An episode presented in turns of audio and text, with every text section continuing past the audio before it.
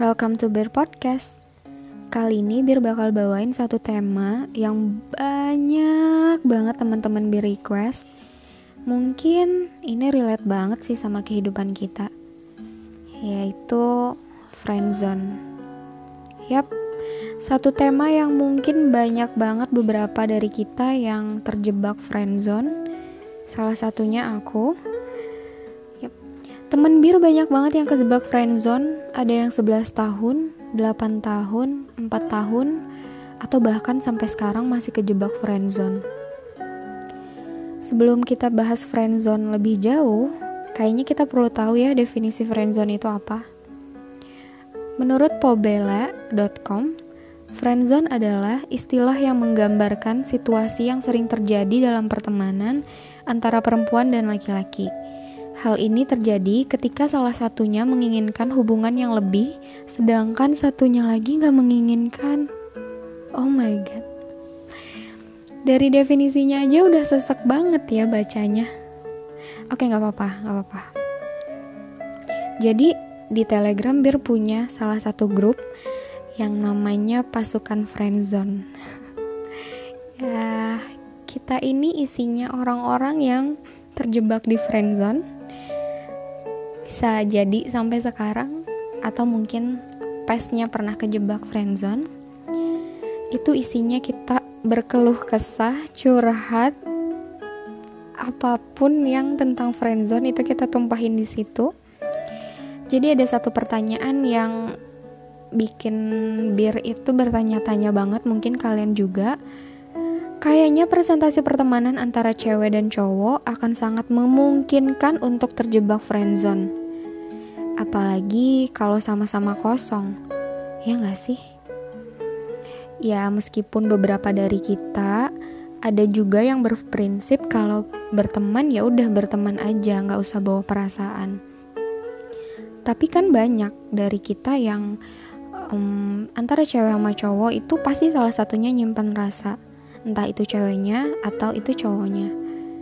Ya nggak apa-apa sih, kan gak dosa kalau mencintai seseorang. Ups. Ada alasan atau kenapa kita bisa kejebak friendzone? Yang pertama, takut kalau putus malah jadi musuh. Ya enggak. Jadi stuck di titik itu aja, nggak mundur, nggak juga maju. Karena takut kalau misalnya mulai satu hubungan, kalau putus malah jadi musuh, kan gak enak ya. Atau yang kedua masih ragu, trauma sama kisah percintaan yang dulu mungkin bisa jadi sih.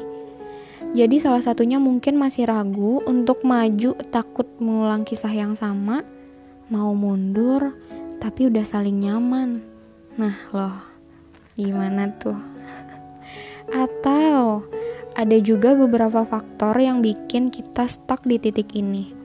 Entah restu keluarga atau bahkan agama, status sosial, atau bahkan karir. Hmm, ya nggak tahu sih kenapa.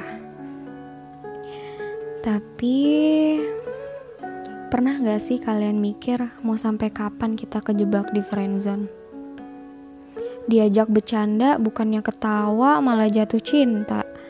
Ya, gimana ya? Hmm, nggak apa-apa sih sebenarnya nggak ada yang salah sama rasa. Tapi kadang kita bisa jadi reminder diri kita sendiri untuk bilang, "Hai, jangan terlalu baper, jangan berlebihan. Nanti kamu jatuh."